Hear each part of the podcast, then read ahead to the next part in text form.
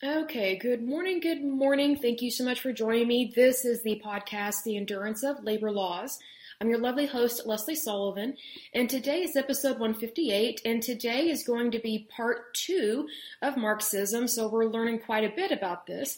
And so, first of all, let me give a big shout out to my listeners because, as usual, you guys are awesome. So, a big shout out to the United States, the Russian Federation, South Africa, Japan, Germany, and Uzbekistan. Good to see all of you. So it's really interesting to be learning about all this because I did not know that Karl Marx was also intertwined with, I think it's pronounced Frederick Engels. And actually, it's those two men that really developed Marxism and communism. So it wasn't just one or the other. It's kind of like they both had an idea uh, how to have communism, and basically they both hated the. well, the United States, but um, they both uh, hated capitalism, like basically with a passion.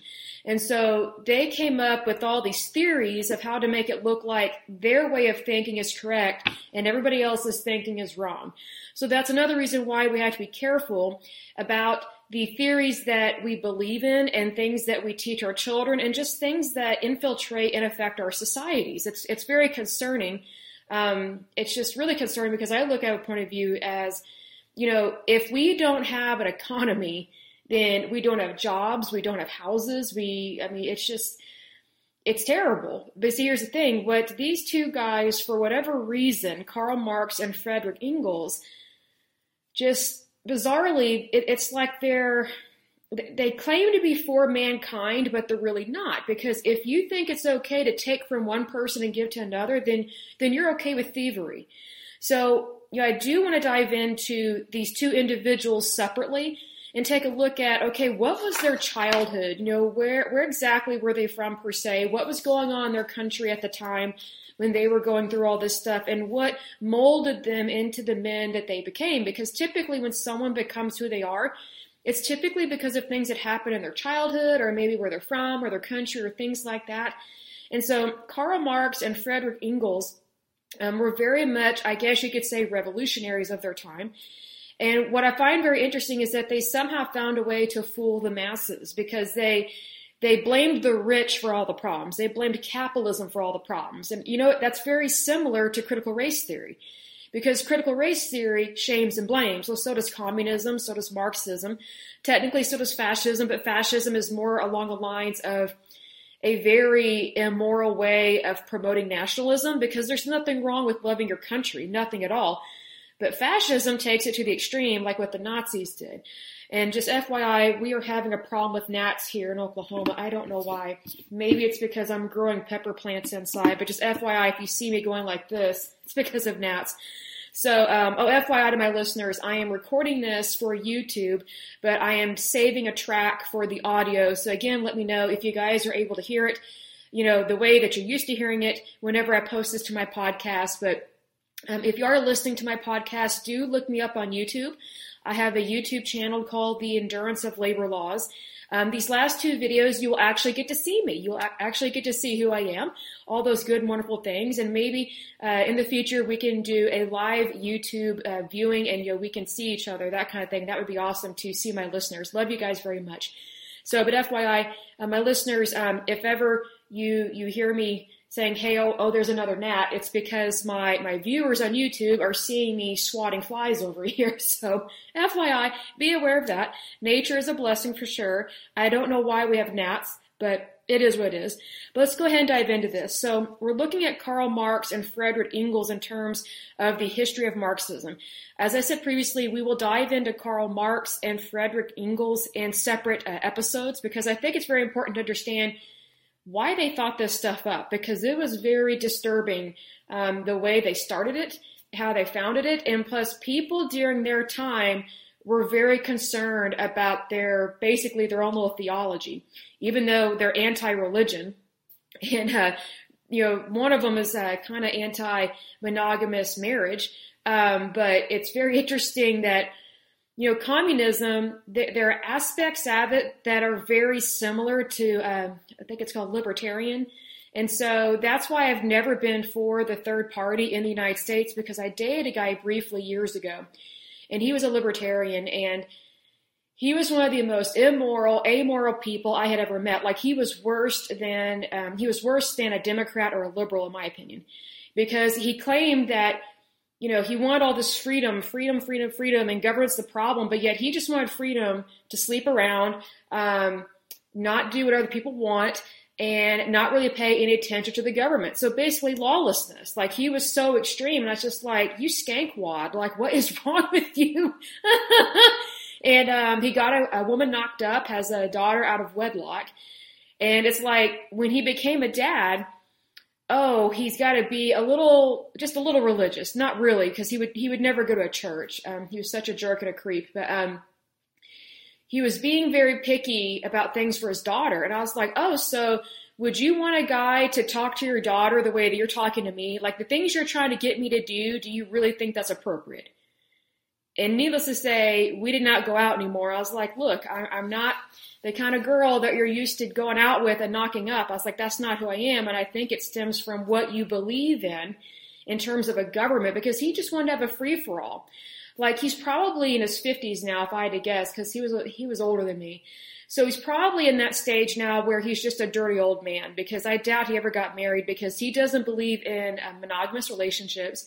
He doesn't believe in religion. So if you don't believe in religion, you know, pretty much anything goes. Like, you know, you can just do whatever you want. Well, you know, that's a big, a big reason why the Libertarian Party um, will never have a candidate that will ever get elected in the United States because you cannot have a lawless person be elected to office and expect everything to be great. It, it just, it just doesn't happen. I mean, at least with communists, they just flat out tell you the truth about how they hate people. you know, they just flat out tell you, and they literally say, "We're going to round these people up and we're going to shoot them." Like they're just honest about. Libertarians, they hide behind stuff all the time. But that's my personal opinion. But that's what I've noticed over the years, and because I dated a guy very briefly, very briefly, and I was just like, "This is too weird," you know, just ugh, disgusting. But anyway, moving on. Um, needs to say there's a reason why some relationships end and you move on. So always good to move on and move towards a better and brighter future with better, kinder, moral people. So that's always a plus.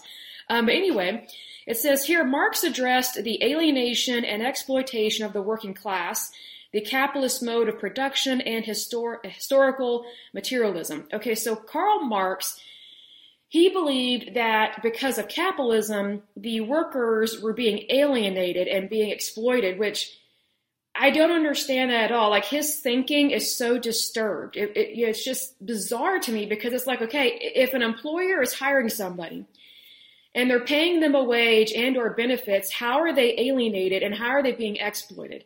Now, mind you, um, Karl Marx and Frederick Engels, you know, during this time frame were, were I think we're coming out of the Industrial Revolution. I'm trying to remember when exactly that happened, but there's a lot going on in terms of industry. So this is back during a time when these two guys were alive that we did not have OSHA. We did not have all these health and safety standards, these health and safety protocols, because again, as I've said in times past, if you look at every industry that we have, at least here in the United States, at some point it had to start at the beginning, right? You would expect that with anything. Like when you're when you're writing a book, for example, you basically start with chapter chapter one, right? Or you start with an idea. And then that idea can change and, and go where it needs to go, right? Well, here's the thing. It's the same thing with industry. So the, the safety protocols that we have today, a lot of them, unfortunately, are in place because we learned from a dangerous situation of what not to do. Because also what you have to remember is that you know, the, the original automobiles that, you know, in this country, you know, that were built by Henry Ford, none of them had airbags. None of them. I mean, I don't think they had anti-lock brakes. They didn't have, um, it was a stick shift, so it wasn't, um, it wasn't automatic. It was a standard. Um, I mean, it's just one of those things that, you know, we, we, we don't always look at things the way that it was back then. That doesn't excuse the stuff that's taking place today. But what I'm saying is that these two guys, we're, we're looking at labor in such a way that, oh, it's all bad. The workers being abused. And it's like, well, no, like I'm sure some of them were, but not all of them because it was actually the employers. There were many employers that started health benefits. It wasn't the Marxists and it wasn't the communists. It was actually capitalist. It was actually capitalist the CEOs and things like that of their companies that they created the health benefits. They, they really, I, I don't want to say institute, but they started, started the whole notion of having a employee package basically, where you have life insurance, health insurance, disability insurance, things of that nature. And also, I mean, you have to think about like during this time, especially in the United States, um, during the 1800s and things of that nature, we didn't have Social Security. Like we had hardly any social welfare programs, hardly at all, because a lot of social welfare programs, the ones that we know today, did not get invented or put into place until the 1960s. You know, there were some programs that were thought of, I think back in the 30s or 40s by FDR, but um, you know, he accrued a lot of debt, not only because of the war, but because of the, the projects that they did and things like that. And some of the projects were really good because they put people back to work, mostly men. Um, they built a lot of dams and roads and things of that nature. But it's like, it's like I was saying just a moment ago, every industry started somewhere, right? So usually whenever you are inventing something new, it's probably not always going to be the safest because you have to work out the kinks, right? Well, these two guys, Karl Marx and Frederick Engels, they were always looking at things from a J point of view and that all the world's problems are from capitalists. And I'm just thinking, wow, how ungrateful can you be that people who own a business are willing to hire workers and pay them wages? So, you know, i I know there were bad employers back then, but not all of them were bad. And even the bad ones were not bad like Stalin or Hitler or, you know, something like that. Like they're making it seem like capitalism is evil and it's not. You know, I've said this in times past, when an employer is evil and when they do something really wrong, that is a direct reflection of the person, of the employer and or the place of business if they continue to do these, to, I can't even say it, continue to do these bad things. So I'll give an example. Um, okay, so I was thinking of Taco Bell. I remember years ago, um, there was like a manager or something or an employee that um, he he got drunk and had to be driven home by like Uber or whatever it was, and I guess he wasn't very nice to the Uber driver. He's drunk. I'm not saying that's an excuse, but drunk people are not known for being couth, right? Well, this Uber driver shamed and blamed this guy, I guess some type of an executive, because he worked at the corporate office of Taco Bell, he he basically broadcasted what this guy did and said his name or whatever and who he worked for. Well, that guy lost his job, the, the executive with Taco Bell. And I just thought, wow, shaming and blaming. Like, you gotta be kidding me. Here's the thing, like, Taco Bell, they should have totally told that Uber driver off and been like, could you please not shame and blame our employees? Like, if you have an issue with that person, you need to talk to them like when they're sober or whatever. But you know, when someone's off the clock, they're not representing Taco Bell or any company. They are representing themselves. Unfortunately, this Uber driver, you know, threw such a hissy fit that it cost this guy his job. I was like, oh, that's great. Now we've got someone else that's unemployed. Congratulations, Uber driver. You just ruined someone else's life. Like you cost them their health care, their medical benefits, their dental insurance, their life insurance, and he doesn't have a job. I mean, I mean, it's just like, are you kidding me? Like, are, are you really going to, you know, let me put it this way. Are you going to assist with employers firing every drunk person on the planet? Like, do you never get drunk, Mr. Uber driver? It's just like, you know, I'm not for alcoholics, not by any means. I'm not for drinking like that, but I'm just saying that, you know, here you have a low wage worker purposely getting in trouble a executive of a company that goes directly into communism and Marxism, you know, because you have this class warfare. And so here's the thing that Uber driver should have been fired. He should have been fired because he violated a confidence, basically. And you know, here's another thing: if someone's being rude to you, you don't blame the company where the person works. I mean, if the person was on the job, you know, let's say it's a worker that's actually at a Taco Bell, then I would say, yeah, call the company and make them aware of it. But this other situation, I have no doubt this Uber driver was like, who are you to treat me like that kind of thing? I have no doubt he's like that. It's like, well, here's the thing. I say this respectfully, you need to get over your, sweet little self. because it's not all about you. And if you cost someone else their job and they didn't actually do anything wrong at their job, you know, like that, and they didn't really commit, you know, this guy didn't commit a crime.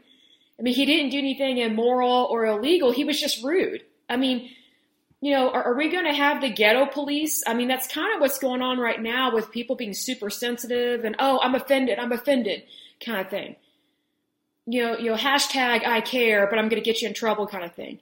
You know, it's, it's just this moodiness that takes place. Well, this very much reminds me of Marxism and communism because it's like the workers, you know, it's like, how I describe this? Uncouth workers, I'll say this. Uh, jealous workers, that's a better word. Jealous workers that envy people who make more money than them do not have an excuse or any reason whatsoever to target someone who makes more money than them and then do everything they can to get them fired, which is exactly what happened in this Taco Bell situation, which was shocking. I was like, wow, Taco Bell, way to turn on your employees. Like, I, am just like, do you not know that these Uber drivers, they probably get drunk as well? Hopefully they're, hopefully they're not drunk while they're driving people home. but, you know, there's just this, sometimes whenever people play the victim all the time, which is typically what Marxism and communism is, it's whenever, you know, the, the, the workers, yeah, let me rephrase that. Okay. So when I'm talking about workers, I'm not talking about the workers that Karl Marx is talking about here or Frederick Engels. So I kind of feel like there, there are two different types of workers in the workforce, at least here in the United States. I feel like there's the haves and the have nots. The have nots are always wanting what the haves have, right? So they're going to do everything they can to shame and blame them, you know, you know, lie about them, make a cut at them, things like that. The haves, you know, they're earning a living. Are all of them perfect? No.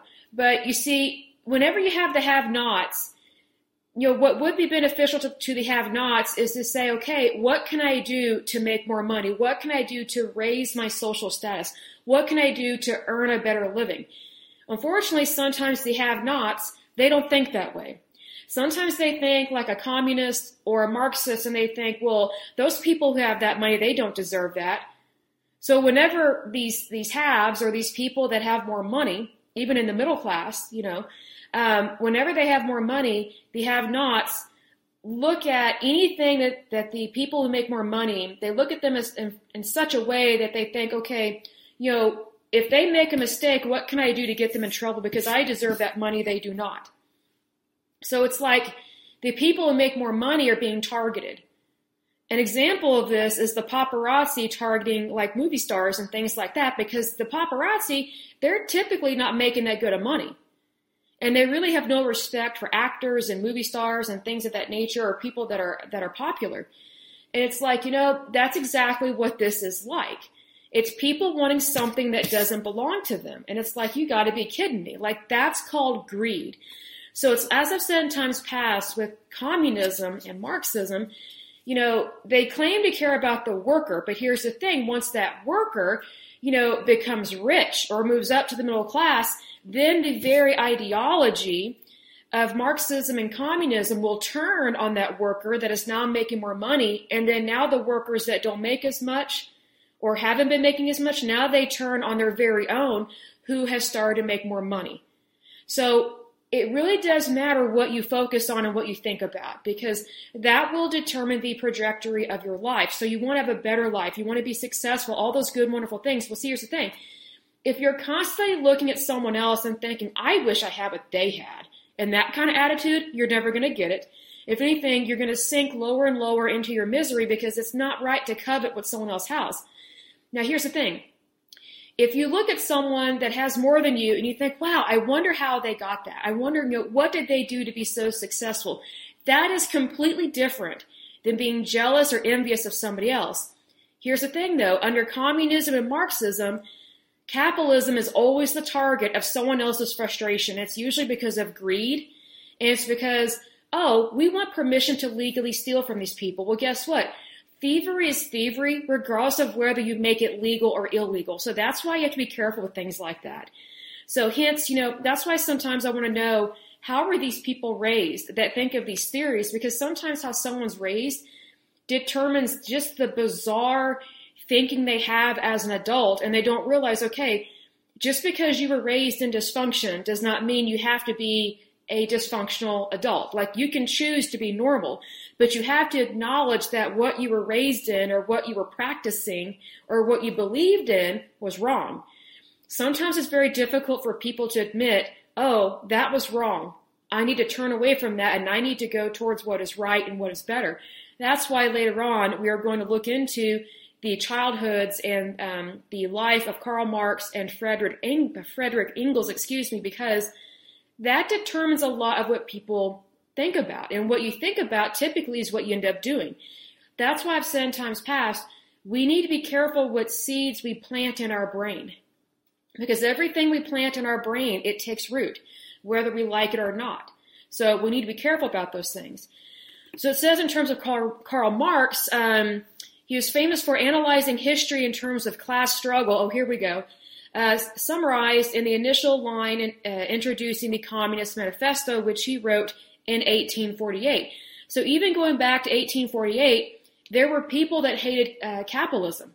But a lot of these people were from the Soviet Union because Karl Marx and Frederick Engels, a lot of their stuff comes from the Soviet Union, and a lot of them were raised over there. So what you have to remember is that Russia, um, you know, modern day Russia today, it's nothing new in terms of its really strange way of thinking. And what's interesting is that, you know, Russia has its own economy. It does have kind of a a semi semi communist. it's very communist uh, because they definitely have Vladimir Putin as their president. He's ex KGB. It's like you know if you don't want to have the old regime in charge, then you don't hire them. you know, it's just like think about that, duh, right? And so um, you know, Russia is very much still um, semi Soviet bloc thinking, but and it's still semi-anarchist kind of thing because that that is some of its roots dating back to different revolutionary periods in its history.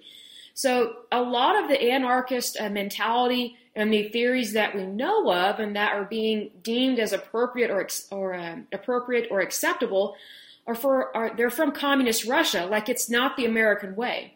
What's interesting is that the way that communism got here in the United States because communists immigrated to the United States communism was not and is not the the floor plan or the foundation of the United States because we would not be a country if we were communist because like there's been so much destruction, death and disease in communist countries. So I don't think people realize that if you are an American and you believe in Marxism or communism, you are literally throwing away your country and all for the sake of believing in a stupid theory that really all it's ever done is destroyed lives. It has not made it better because I can't think of a single thing about communism or Marxism that that actually encourages people to have a better life and, and that you can actually see the results of it. Like it's one thing, you know, to have a manifesto, you know, basically a, a complaining session, you know, for society.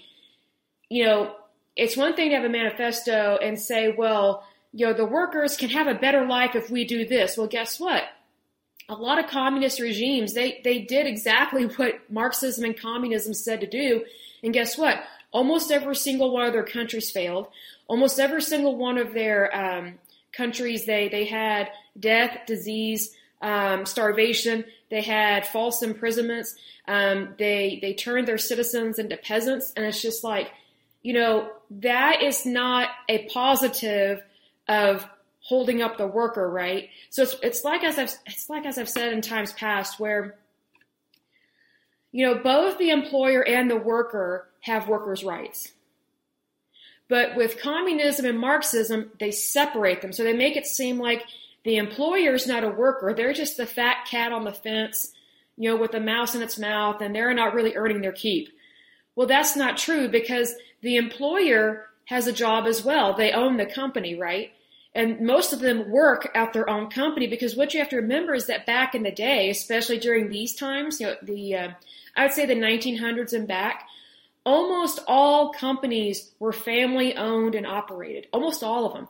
We we did not have a lot of large corporations back then, um, not like today, because you know we're coming out of the industrial revolution and labor laws are changing, um, industries are changing, and, you know things of that nature. So, and also our tax laws are changing over time with that as well during that time frame. But it's all those things that you know if if you're going to try and say that employers are not workers as well, then you have totally missed the mark. Because if you think that employers are not workers as well, um, even if it's a bad boss, which I've had some of those as well, but they still have workers' rights as well because they are still earning a living, they are paying their taxes and or receiving benefits, whatever those benefits may be. Like they are a worker as well. Like they have a social security number, right?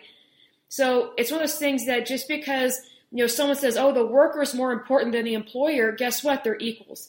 Because if you don't have equality, then you have inequality. Well, the only way that Marxism and communism really works is if you no longer have equality, you, you, you somehow separate the worker from the employer and you make it seem and you make it seem like they're always butting heads all the time. Of course, people are going to butt heads, but it's not at the rate at what these people are saying. Karl Marx and Frederick Engels, like all they did was was fan the flames of discontent amongst workers that were already unhappy for whatever reason not all of them may have been unhappy about their job. They just may have been unhappy about where they live or, or, or maybe they don't like the job they're doing, so they want to do something else. But unfortunately, when you have Marxism and communism, it deters people from saying, hey, if I don't like what I'm doing, I'll just get a better, a better job and a, and a higher paying job. Under Marxism and communism, they don't want the worker to think, oh, I should make more I can make more money, or, or I should just own my own company and make millions of dollars. See, that's the difference really between Marxism and capitalism, is that under Marxism, the the mode of thinking is that, you know, how dare you think that you can be a capitalist? How dare you think that you can own your own company and make millions of dollars? Do you want to be like the very people that you hate? It's like, well, why am I hating someone that, you know, they just happen to make more money than me and they own a company? I mean, they had to start somewhere, right? You know, capitalism is, is really the only way to go because that's where you have freedom of upward mobility. Like you, you that's really your only way to move up in social status and income status. That is the only way. Because what you have to remember is that during these times, especially during the 1800s, and I would say, well, 1900s and back, let me see. I, I would say I would say the middle class did not come about till maybe the 1950s because that's when the baby boomers, a whole bumper crop of them, were born, and uh, their families, um, you know, they were starting to build houses and things like that, more like cookie cutter houses, like pop up houses or whatever, because it was affordable for regular everyday people. So you have the middle class that really grew tremendously in the 1950s. So pretty much, I would say the 1940s and back, there was not a large middle class. It would kind of come and go, come and go, depending on the economy and also the stability of the currency. But you always had the the lower uh, lower income class and the higher income class, right? Well, under Marxism, they don't ever want people to move out of the lower income class and move up to middle class and or the upper class. Marxism wants to degrade and depreciate the upper class, the rich people, steal everything they have, you know, uh, confiscate their bank accounts, confiscate their property, um, maybe even kick them out of the country or imprison them, and so make everybody equal. So then everybody is poor. And th- there's no mobility, there's no upward movement into having a better life. That's Marxism, that's communism uh, capitalism is where you can start at the bottom. You can start out with nothing and you can shoot straight to the top if you want to. If you have a product or an idea or you have an innovation or maybe you want to go back to school, get more training, by all means go, go do it. Like, you know, there, there's pie in the sky. I mean, look at it this way. If you shoot for the stars and you miss, at least you will land on the moon. At least you're shooting upward, right? So, but under Marxism, your, your trajectory is not upward, it's downward or staying the same. So you're just always doing this or you're going down because they don't want you to do better. They don't want you to have a better life because if you have a better life, then oh, you're you're going to turn to one of these mean uh, religious capitalists, and we don't want that. We don't want religion. You know, we don't we don't want people to have wealth. Although what's very hypocritical about that is that Marxists and communists typically are not poor. because they love money. They have very much a big problem with greed. So it's not like, you know, they're eating cream of wheat every day. So be aware of that. So interesting uh, to move on. It says together with Marx, Engels co-developed the communist theory. So there, there are these two guys, they're kind of thinking along the same lines, right? Marx and Engels first met in September 1844, discovering that they had similar views of philosophy and socialism concerning there. So FYI, socialism is very much a problem because it's kind of the the the the younger sibling to communism or to fascism. So that's why you have to be careful about socialism because it's just baby steps towards taking more and more away from citizens. Okay. So these two were, were socialist. Okay. So then they took their socialism to the extreme, which was communism. Okay. Very concerning there. Okay. So discovering that they had similar views of philosophy, and socialism, they collaborated and wrote works such as The Holy Family. Good luck with that because it's not really holy to be socialist or communist, that's for sure. After Marx was deported from France in January uh, 1845, they moved to Belgium, which permitted greater freedom of expression than other European countries. So they were having an issue with the, um, I would say, the government authorities because they they were practicing something that was not for their country that was not bringing the country together. It was pulling communities apart. So they were it's like you know they very much were these these revolutionists or these or these revolutionaries that were not having a positive effect on on communities or societies. It was they were causing issues is what this is saying. It says in January uh, 1846 they returned to Brussels to establish the Communist Correspondence Committee. So they're very adamant that they're going to invent this theory and they're going to spread it to bring people into their party because they know that if they can be extreme, they can be different. And sometimes people join a party or a way of life because it's different. Not because they agree with it, but because it's different. So they're really revving up here, trying to convince people of what they want to do and that it's the right thing to do, even though it's not, because it has the government authorities of several countries very concerned. And this was in Europe at the time. It says in 1847 they began writing the Communist Manifesto, so they wrote it together, based on Engels' The Principles of Communism. Six weeks later, they published the 12,000 word pamphlet in 1848, excuse me, February 1848. In March, Belgium expelled them, so they're getting kicked out of a lot of countries, and they moved to Cologne, where they published a politically radical newspaper. Not surprising, right?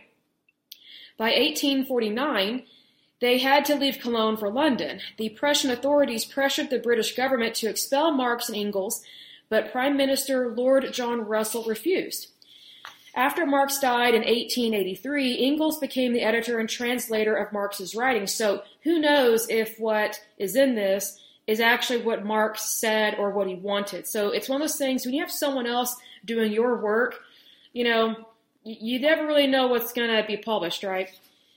With his Origins of the Family, Private Property, and the State, which was published in 1884, it analyzed monogamous marriage as guaranteeing male social domination of women um, also, to the capitalist class's economic domination of the working class, Engels made intellectually significant contributions to feminist theory and Marxist feminism. So here's the thing. Feminism, come to find out, is nothing new. It was not new um, in the 1970s, even in the 1960s or 1950s. That was news to me. I know that feminism kind of revved up in different parts of history, but, you know, I did not realize that Marxism was part of the foundation of feminism until I researched intersectionality feminism. And they were just blatantly blunt um, about that they very much believe in Marxism and that that very much determines their feminism. And I just kind of thought, that's not right, or the feminist movement, because he, here's the thing Marxism goes against uh, capitalism. It's only under capitalism that women have had the most freedom, that women have the right to vote. They can own property. You know, they can become a a television executive or something. Like women have more mobility moving up under capitalism, as opposed to Marxism or communism, where everybody is pushed down, everybody is suppressed. You know, it's one of those things that, in regards to marriage, that you know, you, you can have the viewpoint that, you know, if a woman has to change her name to the man's last name, that that's male domination. Well, I can see it being both ways. But see, here's the thing family trees have always been, in terms of genealogy, have always gone down through the male line. So that's why women typically change their last name was because, you know, land and property always uh, was inherited by men. So if if a woman didn't change her last name, then she could not continue the inheritance to her children that she gave birth to. So it's one of those things that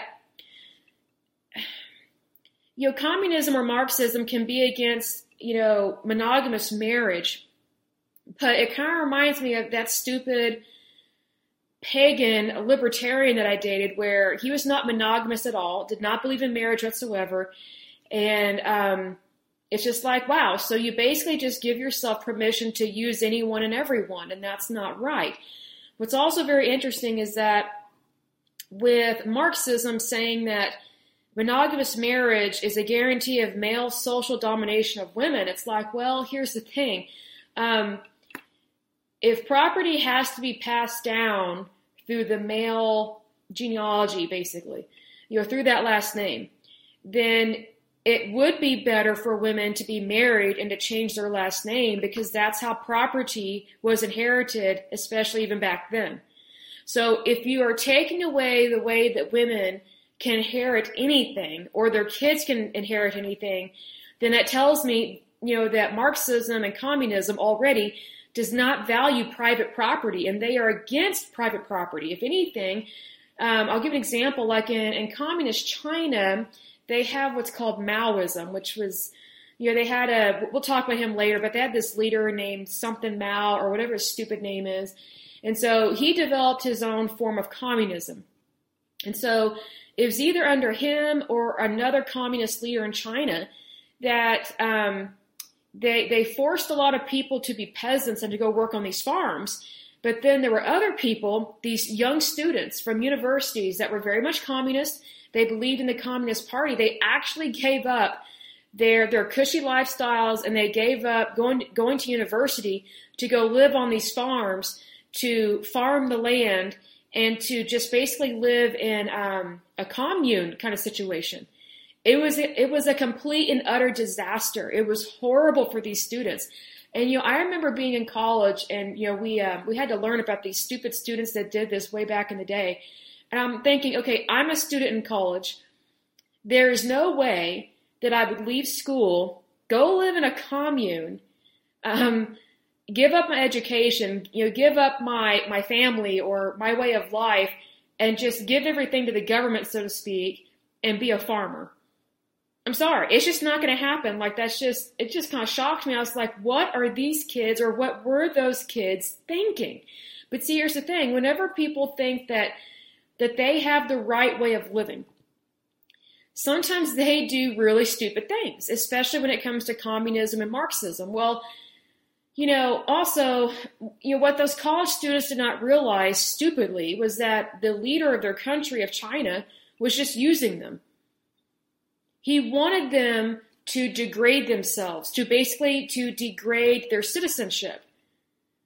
You know, he didn't want them to be educated so he, he put on this, um, I guess, kind of had this propaganda of, oh, you can serve China, you know, you know, be, be a be a good citizen of China, you know, be a good communist, and, and go work on on these farms, you know, go work on this land. It's like, who does that? You know, give me Dairy Queen, give me a car, you know, you know give me my college education, or don't give me it, you know, let me work towards it and earn it. Uh, I need to be careful about that because there's so many people usually very young, that think that they shouldn't have to pay uh, for their college education. It's like, well, someone's paying for it, and if it's not you, it's somebody else. So maybe you should say thank you to people that uh, their tax dollars were being used um, for you to go to school.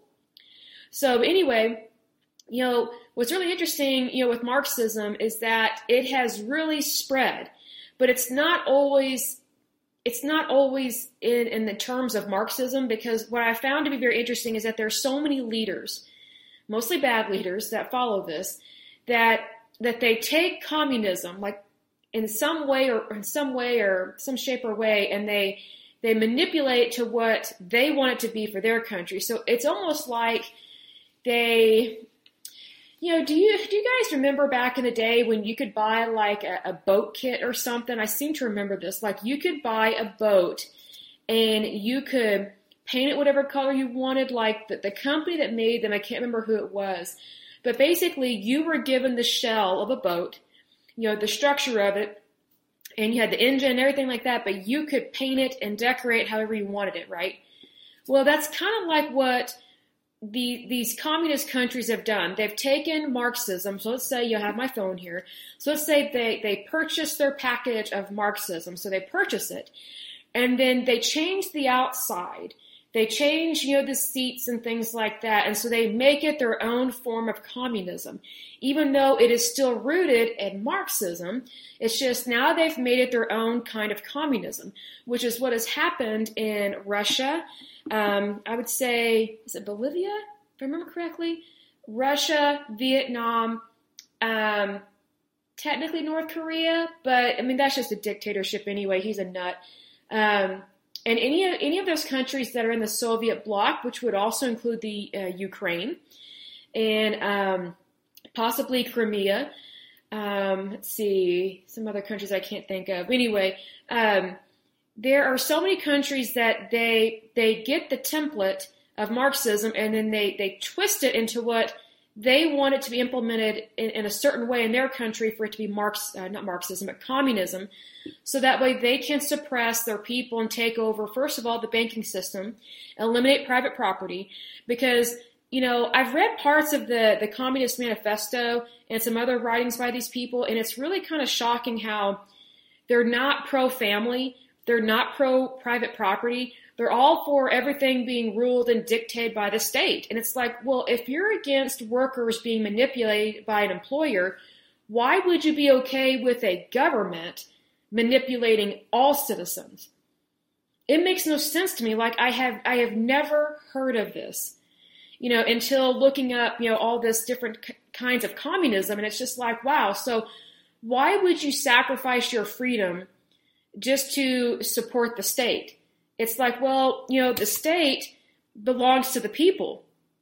So that's why you have to focus on your on your citizenship. You have to focus on your rights as a citizen before you focus on your rights as a worker because if you if you don't understand your rights as a citizen, then your work is directly impacted. Because if, if you don't well basically if you don't have the rights how do I describe this? let me put it this way. So if your government thinks that that you shouldn't be free, then you really are not a citizen of your country. You are a slave of your country, which is exactly what is happening in China. And it's also happening in India via the caste system, which they claim they don't have anymore, which they do. Uh, it is uh, predominantly in their villages and it's outside their city limits and things like that. And so it's kind of like, you know, you, you can't I guess what I'm trying to say is that you can't say you care about people, but yet actively and proactively oppress them and suppress them because that's not caring about the people. That that's that is deterring the outcome of their prosperity, which means that basically you don't want them to be prosperous. You don't want them to have a good life. That's why in communism, one of the first things bad leaders do in Marxism and communism is they take over the banks and they take over people's private property because they think that, you know, since you're not viewed as individual anymore within Marxism, then who needs private property? You know, we should all just live on one big commune. Well, I don't think so. Literally, I don't think so because that's not how people work. People want to own their own property. Even communists, you know, want to have their own house. You know, it's, it's one of those things that, you know, know, let's put it this way. One way to have your country fail is to become Marxist, and nobody has a bank account anymore. So if you do have a job and you're earning a living, which in a Marxist country would be an absolute joke because you're not earning a living, you're just being fed the scraps off the table of whoever your communist leader is, basically. But here's the thing if your government um, takes over your banks and your bank accounts and you have a job, where are you going to cash your check and how are you going to support yourself and your family? And also, how are you going to be able to pay for your house? How will you be able to pay for your utilities? Like, how will you be able to, how will you be able to afford to do anything? Because if everything comes from the state, then, then you don't have the freedom to get a better job. You do not have the freedom to get a better house. You do not have the freedom, especially to move, because one of the things we've talked about this in times past with, with communist China, there are people over there, especially the, the peasants, um, they do not have freedom of movement at all. They very much have factories, and those those workers have to show up, um, even if they've just had a baby. I mean, and if they just had a baby, they have to prove that it's only one or two. Like they have to prove that they haven't had too many. You know, it's one thing I saw that was really creepy, and I'll close with this. There was a documentary I saw about communist China, and it was about how horrible it is to women. And so, um, one of the things that the Communist Party does to control the the human population is at all these jobs that are, that are quote unquote in the private sector, but they're really not. Um, they have people in charge, and so if it's if it's a, a labor force of women, they have a really butch looking kind of Chinese woman that's in charge of them, which you wouldn't think that would happen. You, you wouldn't think you'd have a butch Asian, but they do have them. And so um, there's this female boss um, who is rough looking and um, she intimidates her female workers, but she also uh, kind of gets cozy with them and but but she's just doing that to be nosy, like she's just being nice, so she finds out when they're having their periods.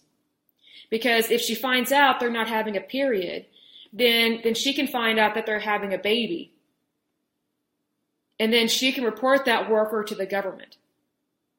And so then that's how one way the Chinese government rounds up pregnant women, forces them to abort even almost at nine months, and then sterilizes them. So, needless to say, you know, the, the government over there very much controls the private sector and the public sector. But here's the thing you don't really have, sorry, I have another gnat. Um, if you don't really have a private sector, then technically everything is controlled or dominated by the government. And one way that the Chinese government controls the labor force, at least for women, is they use women against each other. And women are really good at that. Women make really good traders. They make really good vipers. Um, they make really good killers, to be honest. They really do. Like some of the cruelest, meanest spies um, I think during World War II were women because you wouldn't think women would be like that. You just would you just wouldn't. But I've worked with some women that I'm like, I could totally see them killing somebody. it's just like you know, and they're usually in their fifties. They're usually hormonal. They're usually menopausal, and they hate young women. I'm like, wow. So basically, all you have to do to control the human population is just you know hire some really mean menopausal women that can't stand young women that are fertile and basically rat on them is what, what will happen because um, that's kind of what's happening over in China. So, you know, I really wish women did not turn on each other, but unfortunately they do. And if you think that women are just these perfect, sweet little angels, I got news for you. Go live in a sorority house for like 12 hours. And you'll figure out that women can be really horrible to each other, even when they're younger, even in their teens or 20s, they can be horrible to each other. Horrible.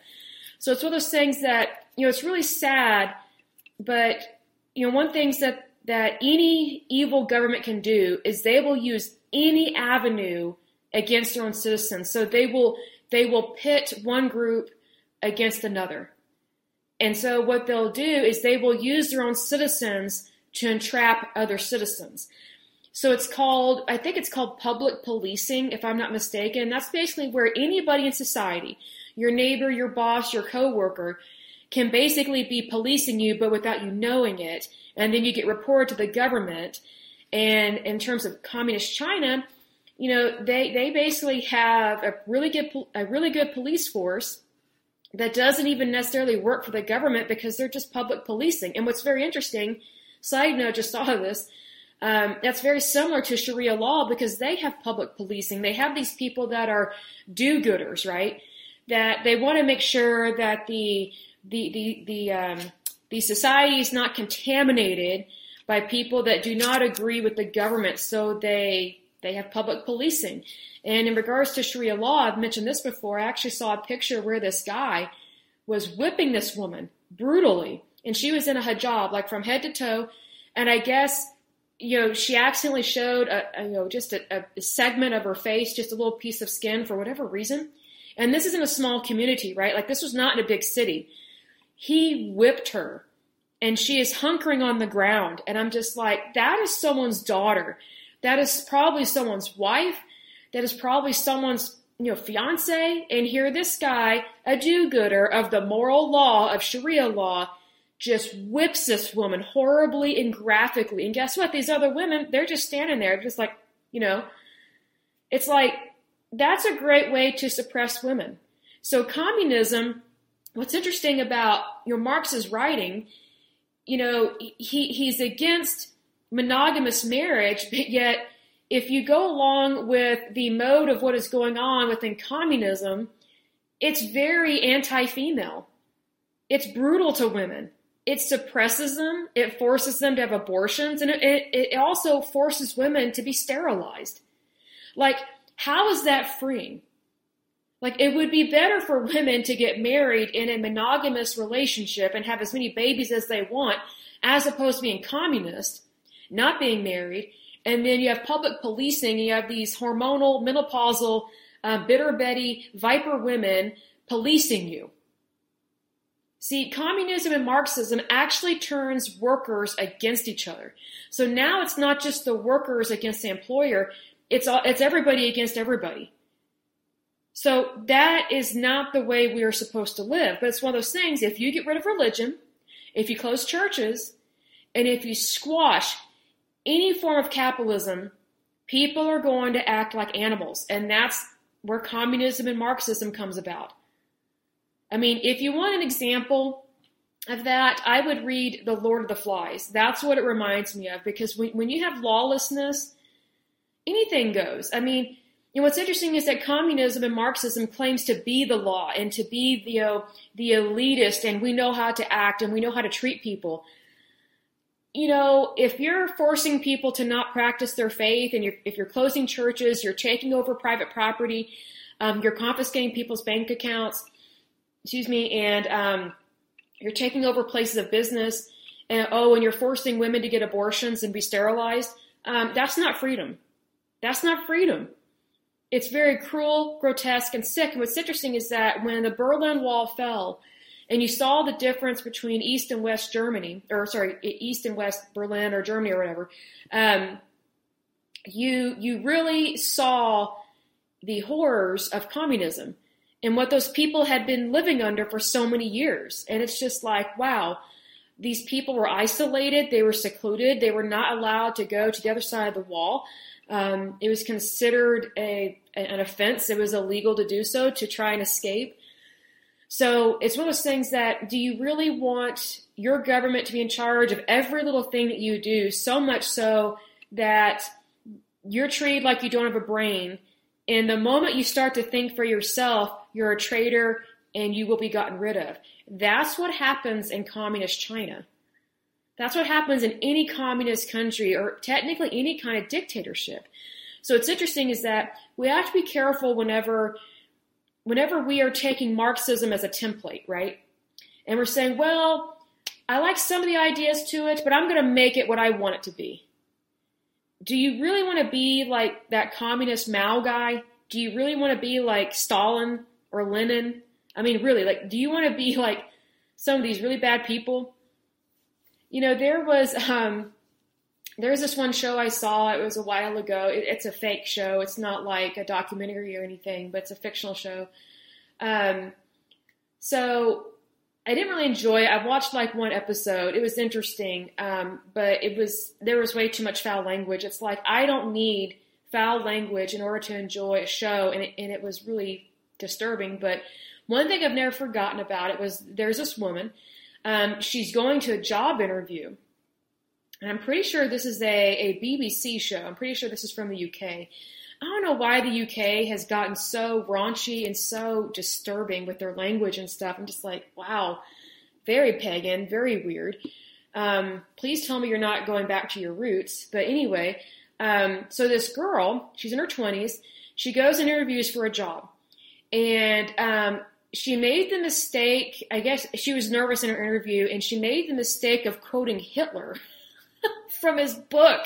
And, and she didn't think that either one of the people interviewing her would know that she was quoting from Hitler's book, like Mein Kampf or Mein Life, whatever that idiot wrote. And so I think it was the woman in the interview, because she's being interviewed by a woman and a man. And the woman goes, Are you quoting Hitler in your job interview? Needs to say she did not get the job. And it was hilarious because I think that was the only part I really liked about the show. And then she goes to a party, and um, it's this a friend of hers um, that is having a baby, and the friend is like out to here pregnant, and this this her friend um, that you can tell she doesn't really agree with or really like because it's like they're in two different stages of life. You know, the girl that made the Hitler comment.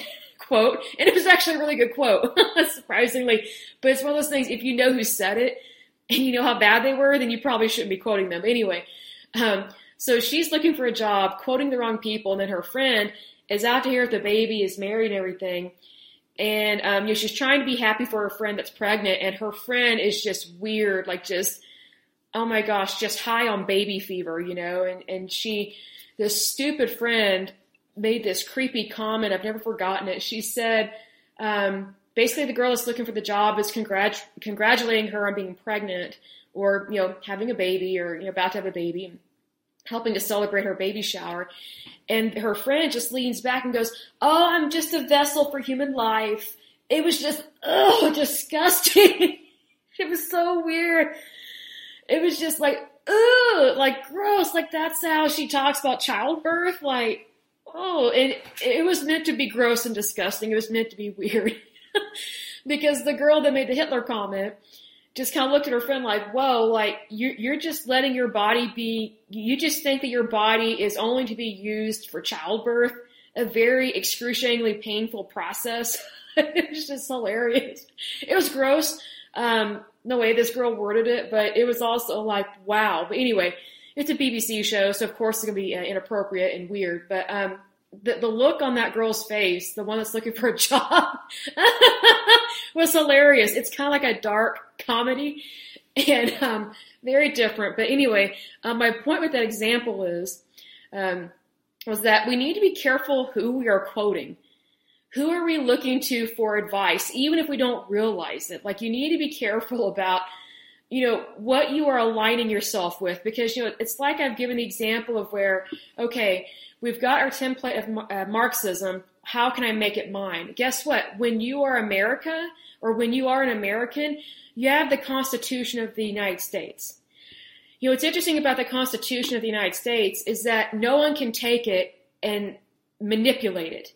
You know what I mean? But with Marxism, because it's just a theory, and it's not really how you're supposed to live, that's why it's been taken and made even worse Marxism is bad in itself, but you know what's interesting is that the, you know whenever people take a leaf out of um, or, or a page out of America's book of how to treat people, they have a way better future because they, they, they then start to believe in democracy and freedom and all these good and wonderful things. But what's interesting is that if they don't take basically the Constitution of the United States and keep it in its entirety, like keep it for what it is, like not change anything about it,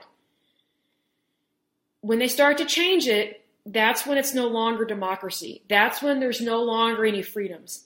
You're basically taking the Constitution of the United States and tearing it up whenever you're just like, well, I'm going to take this document, this way of thinking, and I'm going to make it what I want it to be. That's arrogance. See, that's why we have these dictatorships. That's why we have all these bad leaders is because they, they take something that they can't even think of but they know that's already not right in terms of Marxism, and they twist it and make it their own. Whereas You know, when people look to the United States and they look at our Constitution, there's there's nothing that you can do to make that better. And plus, you shouldn't be cherry picking things. See, that's you know, the Constitution is very similar to the Bible, where if you're not implementing all of the law, that's where you're going to have problems, big time, because you're one nation under God. Like that's why. That's why with the Constitution of the United States, it doesn't need to be changed you know, it, it doesn't need to be manipulated. It's already good in its in its natural form, like in its purest form, like as its original document. I mean, it, it's it set so many people free from the from the foundation and the beginning of the United States. Whereas whenever people take the manifesto of Marxists, you're, you're basically stripping people of their freedom from the beginning. You're limiting people from owning property. You are forbidding people from having a better life. And also, like, you're, you're giving bad people permission to try and take over banks. Like, you know what? That's exactly what the Nazis did in World War II. In fact, that's one of the first things they did whenever they uh, were invading people. They didn't always invade them with, I think what's called the, the Blitzkrieg or whatever. You know, they didn't always go in with tanks. One of the ways that the Nazi Party grew and grew tremendously was they would go in and just kind of slightly suppress people. It, it was just subtle.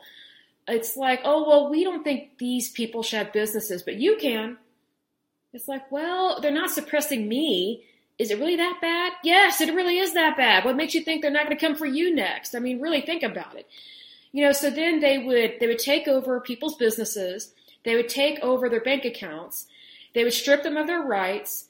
And so there were times that because the, the Nazis did those things, they didn't need to use their tanks because they had already won the battle of taking over these people. So it's kind of like, you know, you need to be careful what you ad- ad- adopt or adapt to, I should say, in your policies of your countries and also in your thinking in everyday life. Because I look at it this way why would you want to read the Communist Manifesto when you can read the Constitution of the United States. Because under communism, you don't have civil rights. You don't have any rights whatsoever. I mean, it's just, I mean, you don't have the, you know, the, um, you know, freedom of speech. Uh, not everybody has the right to vote because the only people that can vote should be registered communist. I mean, that's why the Communist Party of China does so well, is because really the only party that you can be registered for is the Communist Party. Well, that's a great way to win every election just make it so there's only one party.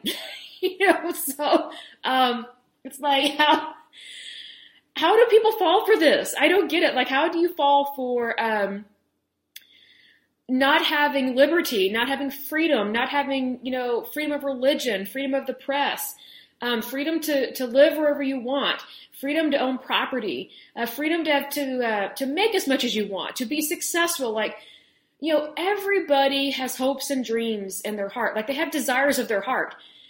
Why are you handing those desires over to your government? Because that's what you're doing when you believe in Marxism. That's what you're doing when you practice communism.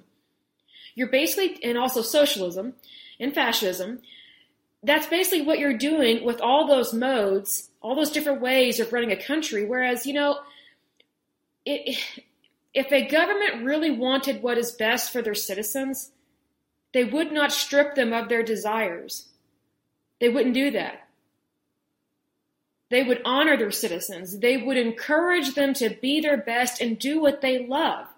Do what they love. And it's as I've said in times past, as long as what you love and what you desire is legal and moral, you're good to go. Like, just, just go out there and live your life, be your best, you know, you know, be a good steward, you know, be a good citizen, be a good neighbor, be a good spouse, be, you know, be a good daughter, be a good son, whatever the case may be. Like, you know, just be real. But what's inter- what's interesting is that under Marxism, you can't be yourself. And the reason why is because they punish the individual because they don't want people to know who they are as an individual because to know who you are and what you are as, as an individual means that you will not want to go along with Marxism or communism because you will know that you will lose your personal identity as a Marxist or a communist because whenever you're dealing with Marxist or Marxism and communism, the whole notion of being an individual and having your own identity and having your own life is unheard of and in fact forbidden because the state, the government controls everything about you. So, you know, I think it's very concerning, especially from a female point of view, that feminists would ever be for Marxism. Because I'm like, do you agree with throwing away your identity? I would venture to say no, but you know, you, you can't be you can't be a, a, a radical and be a true feminist because a true feminist is someone that actually values women. Okay? Under Marxism and communism, they don't value women because they don't value the individual. So it's like, okay, technically Marxism and communism, it's sexist. It's another way of oppressing women. And if there are any feminists listening in that disagree with me, reach out to me, let me know why. I'd love to hear your thoughts. But what I would encourage you to do is read up on China, communist China, and how they mistreat women on a daily basis, and how they have public policing and how they turn on each other. See, here's the thing if they did not have public policing in communist China, the Communist Party would fall, I think, fairly quickly because I think people would realize hey, you know, we need to be kind to our neighbors. We shouldn't be ratting them out on stupid stuff like this. Like, who cares if they have another baby? Like, whatever. They're married, or even if they're not married, you know, like the, the woman just gave birth. Like, leave her alone. So it's one of those things that communism and Marxism very much turns people against each other. It does not unify the workforce. The only thing it unifies is revolution which is not what anyone needs because we do not need revolution. We do not need to be radical. We do not need anarchists. I mean, if you want examples of this, look at every country that is in the Soviet bloc. And you will see that they have had problems for a long time. Why? Because of what they believe in. And what they believe in is communism. Even though they may have a pretend democracy, which is like what the Ukraine did, it's like I don't believe they are actually democratic. I mean, the, the Ukraine, as we've seen in one of a previous podcast I did on the Olympics, the Ukraine is incredibly corrupt. A lot of those countries in the Soviet bloc are very much corrupt. They, they are not these dear, sweet little countries um, that have been liber- that have been liberated from the Soviet Union. Yes, they were liberated, but they were not these sweet, kind, gentle countries that people are making them out to be. Because you know, you know, you can you can remove communists from the country, but you cannot remove the communist from the person. So just be aware of that because it's one of those things they can they can do lip service or mouth service and say whatever we want to hear if it sounds democratic, if it sounds like freedom. But you really need to take a look at okay, what do they actually believe in and what do they actually support? Like what what's going on behind the scenes because you know, a lot of those countries that are in the Soviet bloc, if they had pulled together, they could have left Russia a whole lot sooner, but they did not care to do so. So, you know, it's very interesting that, you know, yes, there were some really bad things that happened in, in communist Russia back then during the Soviet Union years, but, you know, you also had a lot of people, a lot of citizens that, that were pro communist. So they were actually for communism they just didn't like being broke. so it's kind of like, well, if you don't like being broke, don't be a communist because under communism, your money belongs to the state, like all of it. Everything belongs to the government. It's not like we're in the United States. You know, you get taxed whatever, whatever tax bracket it is. You get taxed this, but you get the rest. Basically, in the United States, the federal government gets their pound of flesh, but then you, you keep the rest of the carcass, so to speak in, in communism, everything you have and own does not belong to you anymore. It belongs to the state. So if you don't like being poor, don't be communist. If you don't like being broke, don't be a Marxist. Be a capitalist. Like, what do you have to lose? The only thing you have to lose is your poverty, your lack, your stress. I mean, what's that one show? It's How to Be a Millionaire or How Did They Get So Rich or something like that. It's whatever that show is that Joan Rivers uh, hosted. You know, almost every single one of those stories started with someone that almost all of them had nothing to start out with, but but they had a thought or an idea or a desire or a dream. And they went with it and they became millionaires. Well, let's say those same people had been born in the Soviet Union and they had those same ideas. Well, guess what? If you think like a Marxist, your ideas and the desires of your heart do not belong to you because they do not honor or acknowledge the individual. Everything belongs to the state. It belongs to the government. So needless to say, that's why they, they don't have super wealthy people over there, at least not in the same numbers as we do. It's because whenever you suppress your people and you steal from them, even their thoughts and their ideas and their desires, that's how you keep people poor. And one of the biggest reasons why communists and Marxists love to keep people poor is so that they can just feed them all this false propaganda and, and say, look, see, this is why you're poor. You're poor because of capitalists. And so the poorer the poor get, the more they shame and blame the capitalists. And it's like, no, like you're forcing people into poverty under Marxism. That's not capitalism. Capitalism is where you have every right to go out and make as much money as you want. You're free to do so. Go at it. You know, go do it. But under communism and Marxism, if you do anything that reflects the individual, like you as a person, you're a traitor, you're a troublemaker, and you can almost guarantee you will be arrested or tried or executed because they do not want someone that questions the state or the government. It's very similar in um, all these countries over in the Middle East that practice Sharia law because in, in those countries where they practice the Muslim religion, when you question you know the the police or the court, you're also questioning the the religion so that's why you don't get punished under like a federal law, which, you know, like a state law or something. You get punished under their religious law, which is why they execute and torture so quickly over there. Because it's, it's because you, you questioned Allah. You, you questioned, you know, the Prophet Muhammad. You know, you, you, you questioned their, their deity or whatever, which is considered a pretty serious offense over there. So, needless to say, whenever you have a government that discourages its citizens from questioning anything, you don't really have a government per se. You have a dictatorship. You have um, a communist country. You have a very unstable country, and you have no freedoms whatsoever. You have no freedoms. And that's very unfortunate because people do and should have freedoms. You know, it's very interesting with uh, with communist countries, they, they suppress these people so much and they convince them that they don't have freedom, but they actually do have freedom. It's just they're believing these lies that they don't because it's like, okay, let's say you have two countries here. One's communist, one's not. One's completely free, cap, capitalist, whatever. Okay. So the, the citizens that are over here, which they're not citizens, they're slaves, over here in the Marxist country, if all they did was tippy toe over to capitalism, oh look, I have freedom, I have liberty, I, I can do whatever I want. So guess what? You had those freedoms all along over here. But because you believed the lie and you let someone really bad get into power, they snatched them from you.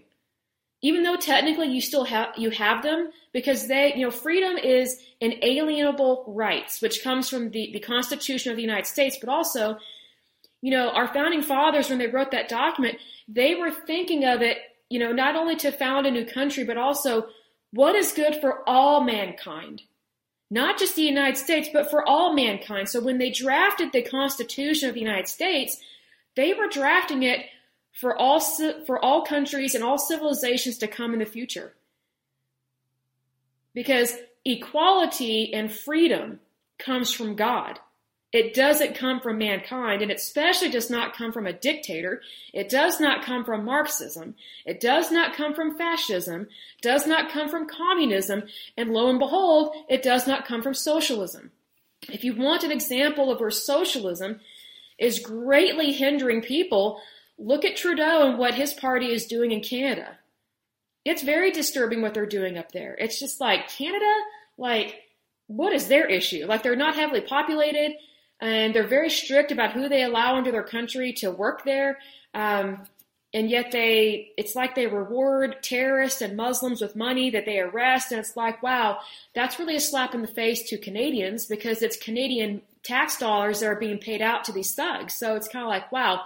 Um, but see, here's the thing. People keep voting for Trudeau. So it's one of those things like, you know, if if Canada wants to complain, I'm like, look to yourselves. Like, who do you have to blame except yourself for voting in someone that is basically a playboy, um, is not really educated, is a socialist, and, and values environmental programs more than addressing people's suffering. Like he cares more about politics than he does about the citizens. Well, you've got a little mini dictator there. The only reason why he's kept in, in line is because of the conservatives. I mean, but Canada, Canada has been socialist for a long time. So if Canada is complaining, and I know that it is, they really have no one to blame but themselves because how you vote or don't vote makes a big difference. So, needless to say, I will go ahead and end this podcast. But as usual, I pray that you're happy, healthy, and whole, that you have a wonderful day and a wonderful week. Thank you so much. Bye bye.